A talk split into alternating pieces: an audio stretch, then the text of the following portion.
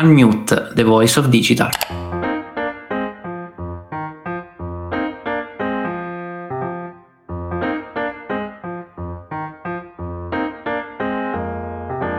Ciao a tutti, benvenuti a un nuovo episodio di Unmute, the voice of digital. Oggi vogliamo parlarvi di followers e engagement nei social media un tema sempre caldo, o meglio evergreen, che spesso però viene frainteso o mal gestito da diversi brand di tutto il mondo. Noi ne abbiamo viste davvero tante in agenzia e ne vogliamo parlare un pochettino oggi. Come di consueto è qui con me il mio compagno di avventure Simone Passacantilli. Ciao Simo, che ne pensi dell'argomento di oggi? Ciao Simo, ciao a tutti i nostri podcast ascoltatori, gli ascoltatori di Unmute. Sono mm, molto felice in realtà di, di potermi esprimere su questo argomento oggi perché queste, queste famose vanity metrics non vengono spesso interpretate nella giusta maniera da brand un po' di, di, tutto il mondo in effetti. Nel nostro piccolo, nella nostra agenzia, anche ultimamente nel 2021 riceviamo ancora proposte e richieste per strategie volte ad aumentare la base follower, likes o altre tipo di vanity metrics e mi fa male un po' la testa solo, solo a pensarci che ancora siamo a questi livelli di approccio. Purtroppo anche, anche fa male la testa quando, quando vedi queste email. Sì, purtroppo capita, capita ancora troppo spesso nel 2021 e soprattutto la cosa sorprendente è che capita anche con brand importanti, no? Perché magari te lo aspetti da, dall'azienda piccolina, magari chi non ha esperienza, chi non capisce di digital insomma sono, sono, errori che si possono commettere, però quando queste richieste avvengono da brand un po' più grandi ci si chiede come mai ci sia ancora così tanta confusione dietro al mondo appunto dei followers, quanto appunto sono importanti queste metriche su Instagram, Facebook, YouTube, insomma tutti i canali sociali. Spesso, mh, poi questa è la mia esperienza, poi magari tu hai un'esperienza diversa, però quando io parlo con queste aziende, la maggior parte delle volte non c'è neanche un, una motivazione concreta rispetto al perché si vuole raggiungere un certo numero di followers. Eh, anzi, quella più comune, diciamo, è sempre perché il mio competitor ne ha di più e quindi io voglio essere più grande. Questa è. Arriva, Insomma, queste richieste, hai detto bene, Simo, arrivano proprio dalle aziende più grandi, eh, spesso, no? Dalle aziende più, più, strutturate o che sono in, in, forte, in forte, crescita. Eh, io un'idea me la sono fatta, però magari la tengo per me, per magari un giorno la dirò. No, vabbè, la dico perché mi immagino la situazione del povero marketing manager che deve riportare a chi sopra di lui con il famoso mega PowerPoint con le freccione verdi quanti follower abbiamo guadagnato negli ultimi tre mesi, i nostri post hanno un sacco di like, eccetera, eccetera. Adesso non per prendere in giro, però spesso magari questo è solo un sintomo che denota quanto i compartimenti siano un po' staccati all'interno delle aziende. Comunque non è il topic di questo, di questo podcast capire come le aziende siano strutturate, ma cercare appunto di capire quando al limite sono importanti certe metriche. Ripetiamo, likes, follower, fan della pagina, eccetera, eccetera. Sì, c'è da dire che, che purtroppo possiamo dire Facebook, ma non solo, perché sapete che Instagram fa parte del, del, gruppo di Facebook, ma non facciamo solo. I nomi, facciamo i nomi. Facciamo, facciamo i nomi, YouTube, Facebook, Instagram, diciamo questi tre sono quelli che vanno per la maggiore, ma poi c'è TikTok, insomma potremmo elencarne parecchi, però non ci stanno rendendo la vita facile perché eh, il vero problema è che effettivamente a livello organico far crescere una pagina, un profilo, anche degli stessi post, no? ogni volta che si pubblica qualcosa, c'è sempre meno visibilità, meno reach, si dice in gergo, si riesce a raggiungere sempre meno persone. Questo ovviamente viene fatto appositamente da queste, da queste aziende per poter vendere più pubblicità perché se non ci arrivo con l'organico ci devo mettere budget per farci appunto campagne e quindi raggiungere gli utenti in maniera più, più fluida, più semplice quindi è ovvio che eh, se Facebook inizia a mh, rendermi la vita più difficile come brand e quindi non riesco a far crescere il mio profilo ecco che qui iniziano quelle competizioni probabilmente ancora più spinte proprio su questi vanity number perché è come se acquisissero di valore, ma in realtà adesso vediamo il perché non è proprio così. Esatto, come se fossero delle sorti di goal, degli obiettivi no? da raggiungere a fine anno, come se portassero effettivamente una, una ricchezza proprio, un utile all'azienda. Sì, Facebook, Instagram, eccetera, eccetera, poi tra l'altro ultimamente magicamente la reach è scesa di molto negli ultimi tempi. L'obiettivo finale dovrebbe essere un altro che poi al limite si può misurare con anche eventualmente determinati numeri. Eh, l'importante però qui introdurrei questo concetto, il concetto dell'engagement, del coinvolgimento della fan base, eh, chiamiamola dei follower, insomma di qualsiasi persona che, che, segue, che segue i nostri profili. Quella è la vera metrica che mette in relazione quanti utenti, persone mi seguono e che tipo di risposta ho poi da loro. Simo, te tra l'altro ti chiamo in causa proprio spudoratamente adesso, hai un canale, hai qualche migliaio di persone che ti seguono al di fuori di Rich Clicks, quindi magari ci puoi dare un'opinione di, di prima mano diciamo su questo. Sì, diciamo che oggi siamo, siamo fortunati perché eh, io posso portare l'esperienza da influencer, eh, lo metto con tantissime virgolette, e ovviamente abbiamo anche l'esperienza dell'agenzia che invece deve fare un po' le veci dei brand che, che sono dall'altra parte. È, è, vero, io ho un canale eh, YouTube non solo, una piccola community di runners eh, si chiama Esco a Correre, e il bello è è un esempio perfetto secondo me perché la nostra è una community abbastanza piccola, stiamo parlando di circa 14.000 eh, followers o comunque iscritti al canale YouTube, profilo Instagram ha superato i 5.000 da poco, quindi stiamo parlando di numeri piccolini, però la bellezza di questa community è che è estremamente ingaggiata ed è estremamente in tema, cioè noi parliamo di running, parliamo di corsa, trail, maratone, atletica, tutto quello che è insomma il running in italiano. Ed è un esempio perfetto secondo me, ripeto, perché l'ingaggio di questi utenti, che non sono tantissimi se andiamo a vedere il mondo dell'influencer, no? di solito quando si parla dell'influencer si pensa a chi raggiunge milioni e milioni di followers, e invece in questo caso sono pochi ma estremamente ingaggiati con un tema molto ma molto specifico. Quindi a livello di brand, se io fossi Nike o qualsiasi azienda che ha a che fare con lo sport ancora meglio con tutto quello che è la categoria del running o dell'atletica leggera,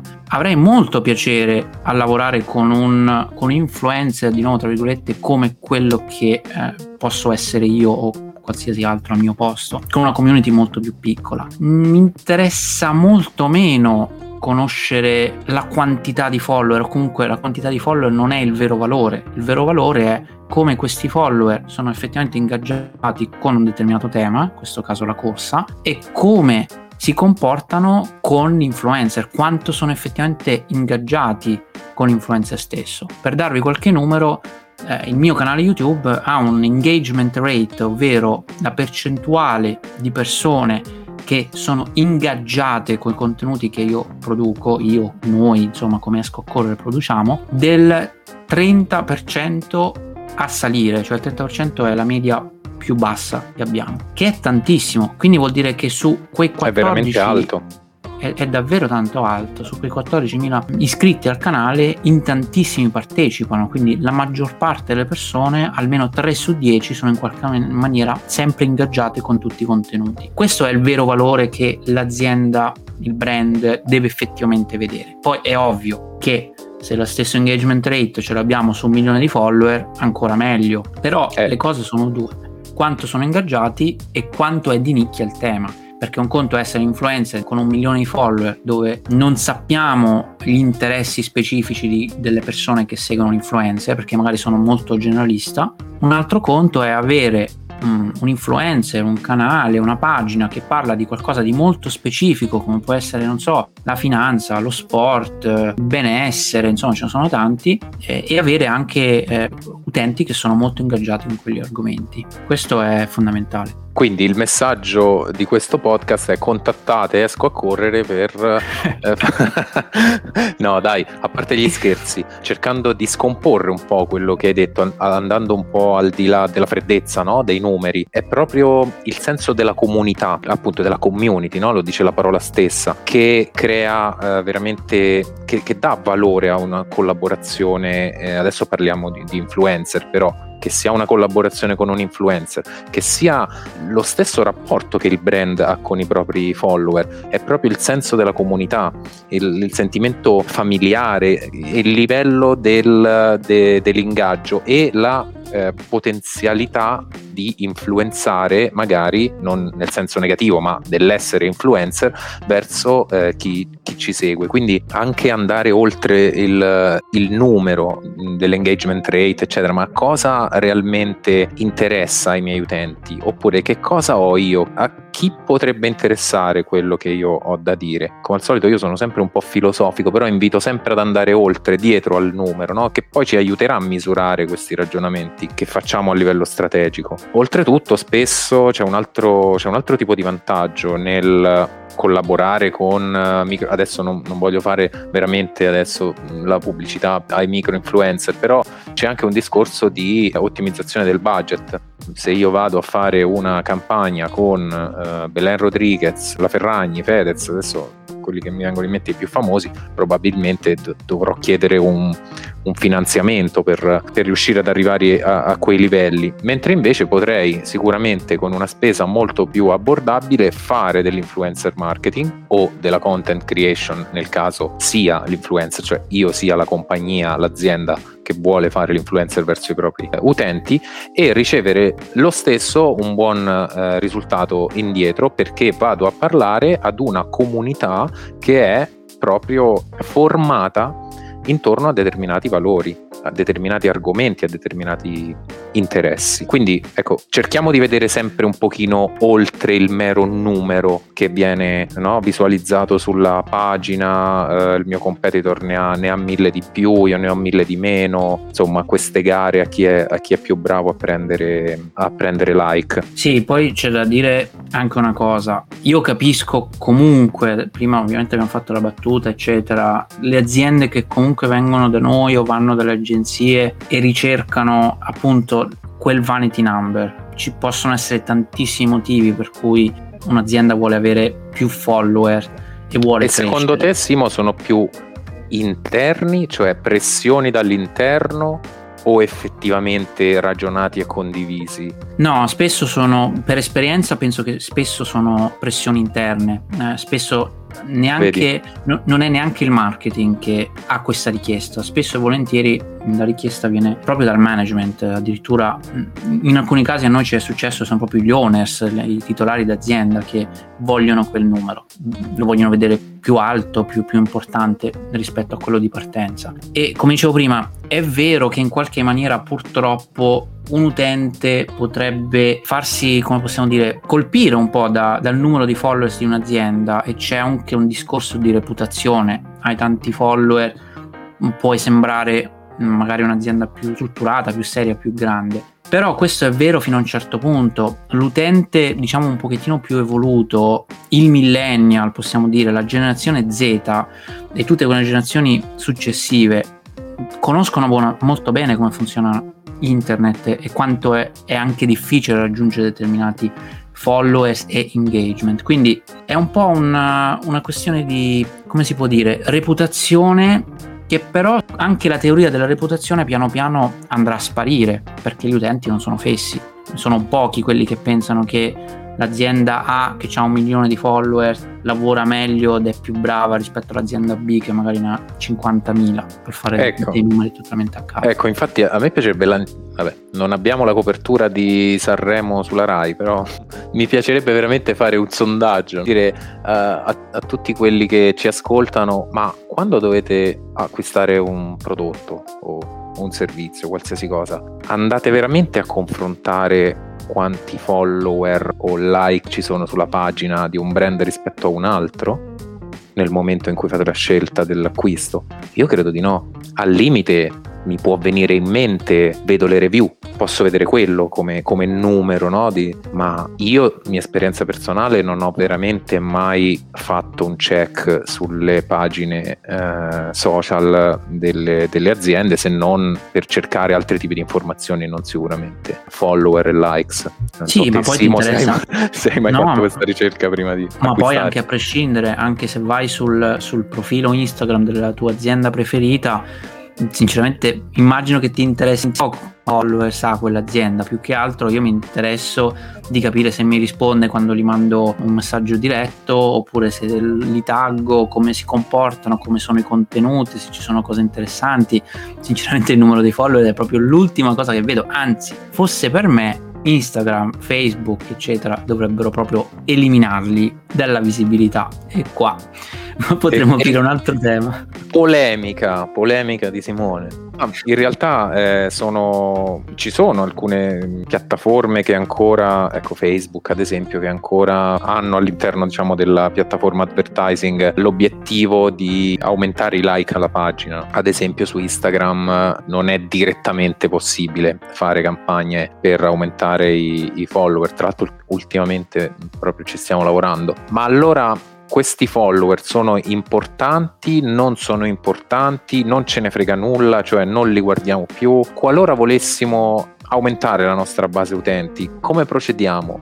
Ecco, mi rispondo da solo, Simo, poi lascio a te la, la tua interpretazione. Sicuramente, e sarò noioso qui perché troverete praticamente su internet questa risposta, eh, l'importanti sono i contenuti, i contenuti che create se voi continuate a creare un contenuto ogni mese che è la foto del vostro prodotto, probabilmente non sarà tanto ingaggiante, tanto interessante per un utente. Per, perché io vi dovrei seguire? O se mi proponete solo prodotti, nessuna, nessuna storia, io non sto, io inteso come un utente in generale, non sta sui social per cercare prodotti non si aspetta una wall di Instagram piena di prodotti. Quindi i contenuti vanno studiati e ci va investito del tempo per produrre contenuti interessanti e costanti. Quando noi inizieremo a produrre contenuti che sono in target con il nostro con la nostra audience, con il nostro pubblico, automaticamente e molto lentamente, in maniera appunto organica, anche i nostri follower cominceranno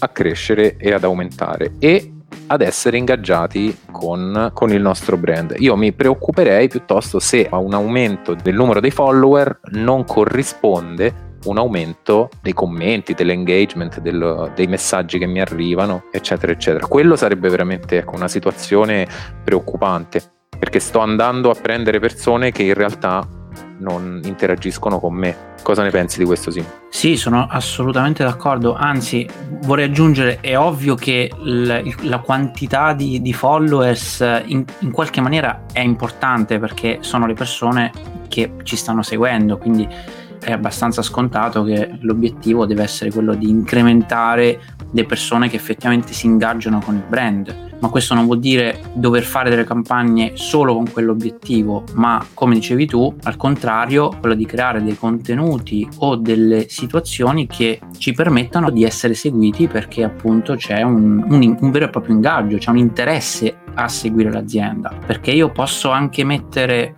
like o posso iscrivermi a un canale o posso seguire un, una pagina, un profilo Instagram, una pagina su Facebook, ma se poi dopo io su quella pagina non ci vado più per un anno perché non mi interessano i contenuti, sono un mero numero per quell'azienda, ma che non porta alcun valore, perché se io non sono ingaggiato con quei contenuti, se dall'altra parte per esempio c'è un e-commerce o c'è un brand che sta cercando di attirare la mia attenzione con dei bellissimi post, mh, delle bellissime foto, ma io non ci sono, posso essere anche un iscritto di quella pagina, di quel profilo, ma non vedrò mai quei contenuti. Perché poi tra l'altro c'è da dire anche un'altra cosa che è importante, che ci sono degli algoritmi che vanno a democratizzare, diciamo così, la visibilità dei contenuti stessi. Quindi io posso anche avere come brand un milione di followers, adesso ci colleghiamo anche a questo punto, e le aziende che sono alla ricerca di questi numeri, ma se non c'è ingaggio, gli algoritmi comunque non ti premieranno perché hai un milione di followers, anzi al contrario più followers hai e più basso è l'ingaggio e meno i tuoi contenuti saranno visibili per assurdo. Quindi è come fare una brutta figura. cioè esatto, io ho tanti è, follower. È ti fai, ti fai fondamentalmente del male perché esatto. ehm, praticamente acquisisci follower. Poi parliamoci chiaro, ci sono dei bot, ci sono anche dei metodi veramente eh, borderline, se non contro le regole. Adesso magari ce lo, ce lo racconti Simo, però eh, che ci causano un danno, cioè l'algoritmo mettiamola proprio in maniera semplicistica, l'algoritmo vede che il profilo X ha guadagnato 100.000 follower, esageriamo, in un giorno. Il giorno dopo fa un post, ma di questi 100.000 follower nessuno viene ingaggiato, se ne disiscrivono il 20%, lo nascondono dalla propria timeline il, il 30%, eccetera, eccetera. Il giorno dopo riposta un'altra foto, un altro video, eccetera, eccetera. Dei famosi 100.000 che aveva guadagnato continuano a disiscriversi e a non interagire è normale che l'algoritmo capisce che quell'utente, perché l'algoritmo fa l'interesse dell'utente prima per fare l'interesse dell'azienda dopo, un po' come Google che ci fornisce il miglior risultato gratuitamente all'utente per far sì che poi l'azienda investa in Google. Quindi tenendo a mente questo concetto, l'algoritmo se capisce che i tuoi fan non sono interessati a quello che tu posti, diminuirà sempre più la reach dei tuoi contenuti. Quindi è un'arma che va contro il tuo obiettivo di aumentare eh, la tua base follower. Tutto il contrario, invece, se cresci organicamente, crei contenuti molto ingaggianti. Non serve postare 20 volte al giorno in realtà, basta produrre cose, cose utili, piacevoli per il proprio pubblico. Non, non, non, c'è in realtà una regola, io sono molto scettico in queste regole. Postare il martedì alle 4, due volte la settimana, non, vanno sperimentate diciamo queste, queste strategie come hai detto te, ci sono anche degli algoritmi dietro che, che decidono un po' quanto un profilo è interessante o meno. Esatto, ed è esattamente il motivo per cui quando da noi arrivano delle aziende che ci chiedono questo come unico obiettivo, attenzione, non vuol dire che non facciamo più campagne che hanno lo scopo anche di incrementare la tua fan base. Queste sono comp- campagne assolutamente legittime che rientrano perfettamente all'interno di una strategia. Il problema è quando l'unico scopo è quello di raggiungere un certo numero di followers a discapito dell'ingaggio di questi utenti. E il motivo per cui noi ci rifiutiamo proprio non prendiamo gli incarichi di questo tipo e anzi sconsigliamo le aziende a farlo ed è un po' il motivo per cui stiamo facendo questo podcast per avvisare quelle aziende che hanno queste intenzioni è proprio perché ci si fa male da soli, cioè facendo campagne di questo genere, per esempio utilizzando dei bot, oggi si possono comprare 10.000 follower, ragazzi e ragazze, e chi sta ascoltando, con 30 euro.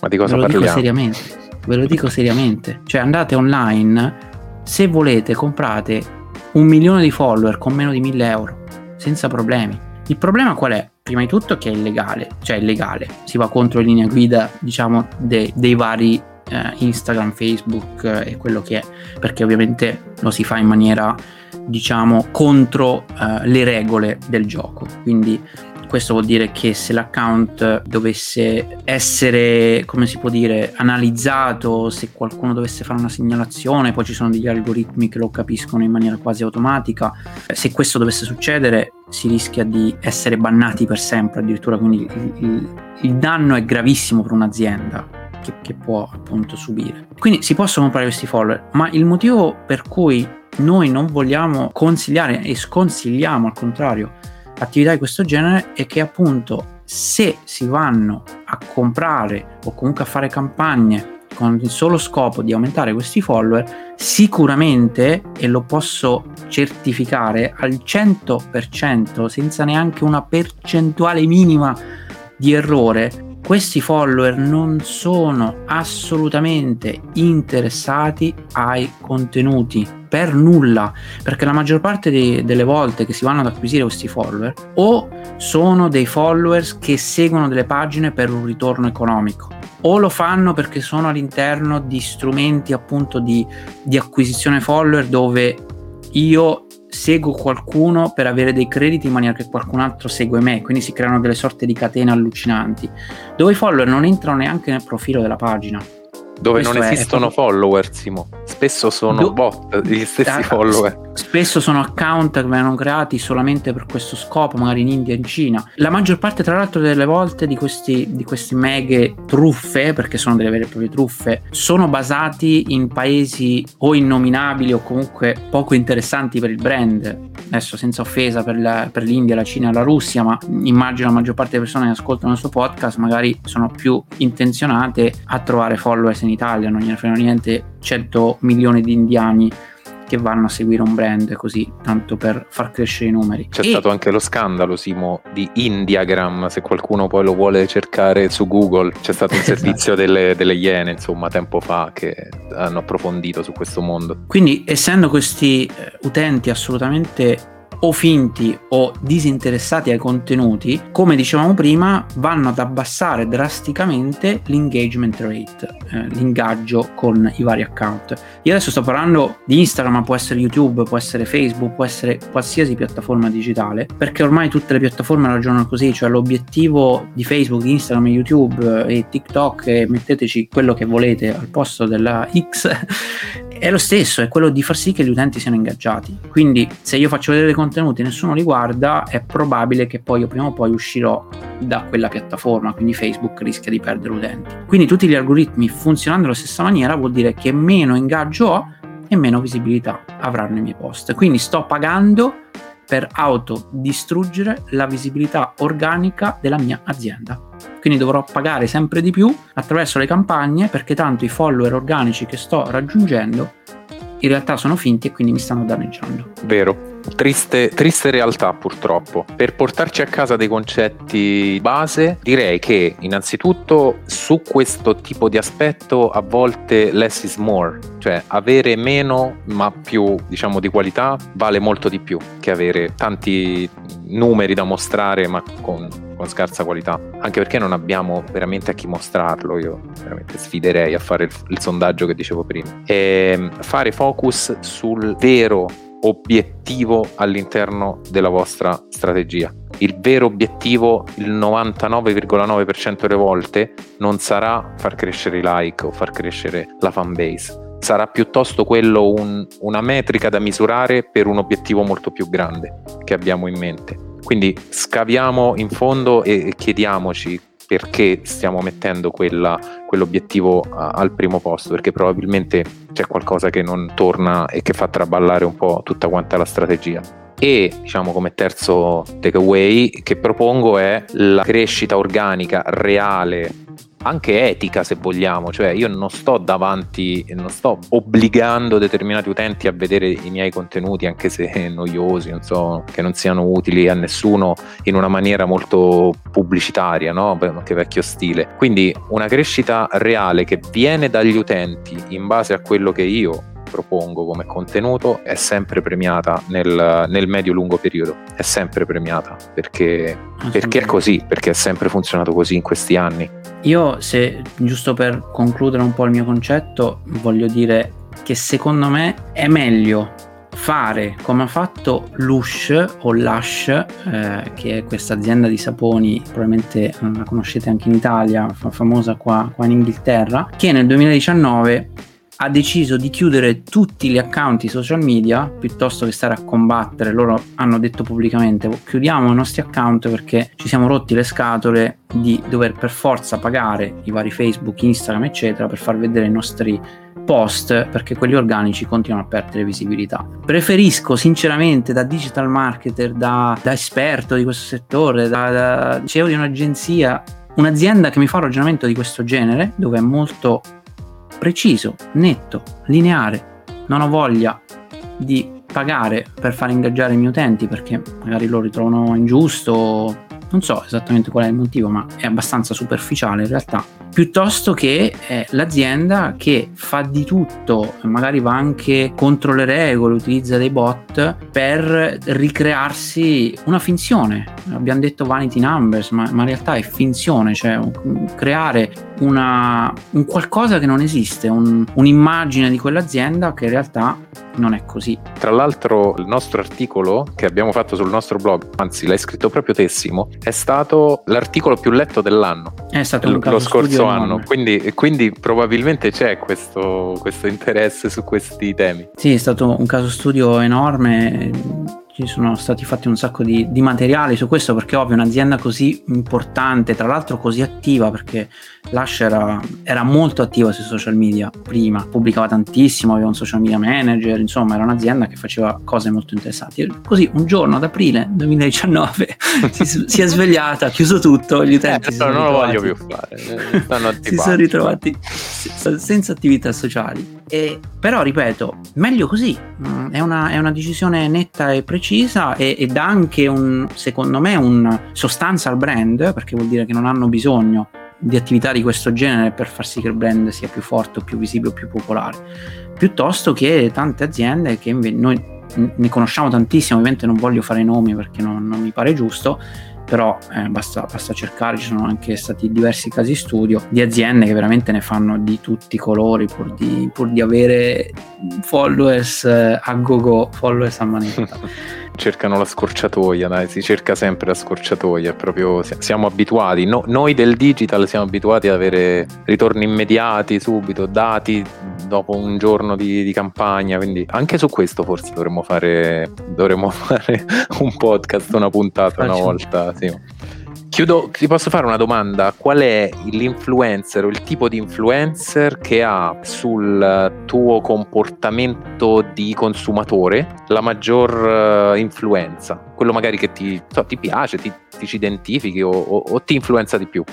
Ce ne hai uno? Ma io guarda Simo mi sa che ti deludo perché sin da piccolo non ho mai avuto l'attrazione per, per, le persone in televisione o per il famoso, per... ne parlo spesso con mia moglie a casa anche, non, non so, non sono attratto dall'influenza, mi faccio poco influenzare diciamo. Ma tu sei un influencer Simo? Ma no, non mi piace neanche, neanche dire questo, però è ovvio, ci sono persone che stimo che possono essere grandi sportivi, grandi imprenditori, grandi persone di religione, però difficilmente però mi lascio effettivamente influenzare. Se c'è una persona su tutte, diciamo che ho letto i suoi libri, mi piace alcune cose che fa e che dice e che racconta, è Rich Roll, che, che, è questo americano che sì. ha avuto un passato pazzesco ed ora anche, parla anche di alimentazione, veganismo, ultramaratone, sport, insomma politica, insomma un po' di tutto veramente, però dire che mi lascio influenzare forse è scorretto. E te?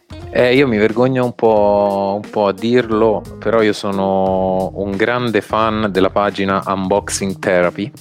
Eh, non mi viene... Eh, in realtà, Scusa, mi stavo per trattenere, ma non ce l'ho proprio fatta. No, no, vabbè, eh, lui è un grande, anche sapendo che il 120% di quello che posta è pagato da un'azienda. Lui fa questi unboxing tremendi, bellissimi, va nei dettagli e, e mi rispecchia perché io quando compro qualsiasi cosa, da, da, dal cibo fino a un computer, non so, cose tecnologiche, prima di utilizzarlo io leggo tutto, io devo scartare, vedere bene foglietti illustrativi, com- come è fatta la grafica della scatola, quindi sono, sono un po' maniaco, Simo, dai. Quindi questo canale mi influenza tanto, mi, me lo vado sempre a cercare proprio prima di comprare, specie qualcosa di tecnologico, loro fanno roba tecnologica, mi cerco. Il nome del prodotto, so, iPhone, boh, Google Pixel 5, il cellulare, quello che devo comprare, unboxing therapy, me lo cerco sempre Mettiamo il link sotto in descrizione di Unboxing Therapy, l'influencer preferito di Simone. No, non siamo stati pagati da, da, Unboxing Therapy. e Rich Roll il mio. Guarda, io concluderei con i compiti da fare a casa per, um, per, chi ci sta ascoltando. Se siete un'azienda è ancora più facile, ma anche se, se avete dei profili. Quello che vi consiglio di fare è di andare sul vostro profilo di Instagram, Facebook, YouTube, insomma qualsiasi social media che avete e andate negli analytics è facile da trovare e analizzate rispetto alla quantità di utenti, followers, iscritti, chiamateli come volete, che appunto seguono la vostra pagina o il vostro profilo, quanti effettivamente sono ingaggiati e quindi effettivamente fanno qualcosa con i vostri contenuti. E fatevi, magari cercatevi quali sono anche i benchmark del vostro settore perché variano tantissimo e cercate di capire se effettivamente i vostri ingaggi sono, sono coerenti con quello che state facendo e piuttosto che incrementare il numero di follower, lavorate su come migliorare quelle metriche, ovvero l'engagement, perché poi il resto viene in automatico. Esatto, con un po' di pazienza e con duro lavoro viene assolutamente premiato quel tipo di lavoro. Simo, io ringrazierei tutte le persone che ci hanno seguito durante questa chiacchierata su questi temi. Spero che magari, non so, adesso in azienda qualcuno inizia a discutere, no? anche di, a rimettere in discussione certe, certe cose, certe, certe abitudini. E ringrazio tutti e saluto tutti. Sto cercando l'argomento per la prossima puntata, ma, ma non me lo ricordo. Non ce l'abbiamo ancora, non, non ce l'abbiamo ancora. non, lo, non, lo, possiamo dire. È perfetto, mi, mi hai dato l'aggancio perché prima di chiudere volevo ringraziare eh, pubblicamente il team che sta lavorando su questo podcast. Ormai siamo alla terza puntata, siamo finalmente Bravissimo. live, finalmente dopo da quant'è che parliamo di fare questo podcast? Un anno e mezzo, finalmente mm, è diventato realtà. Mi vergogno a dirlo. Grazie a Claudia, grazie a Giovanni, grazie al team Rich Clicks che poi parteciperà sempre di più perché non saremo, come ho già detto l'altra volta, solo io e Simone a fare diciamo lo show, anzi, e ringrazio veramente per il lavoro che, che è stato fatto. E con questo vi salutiamo. Ciao a tutti. Ciao ciao.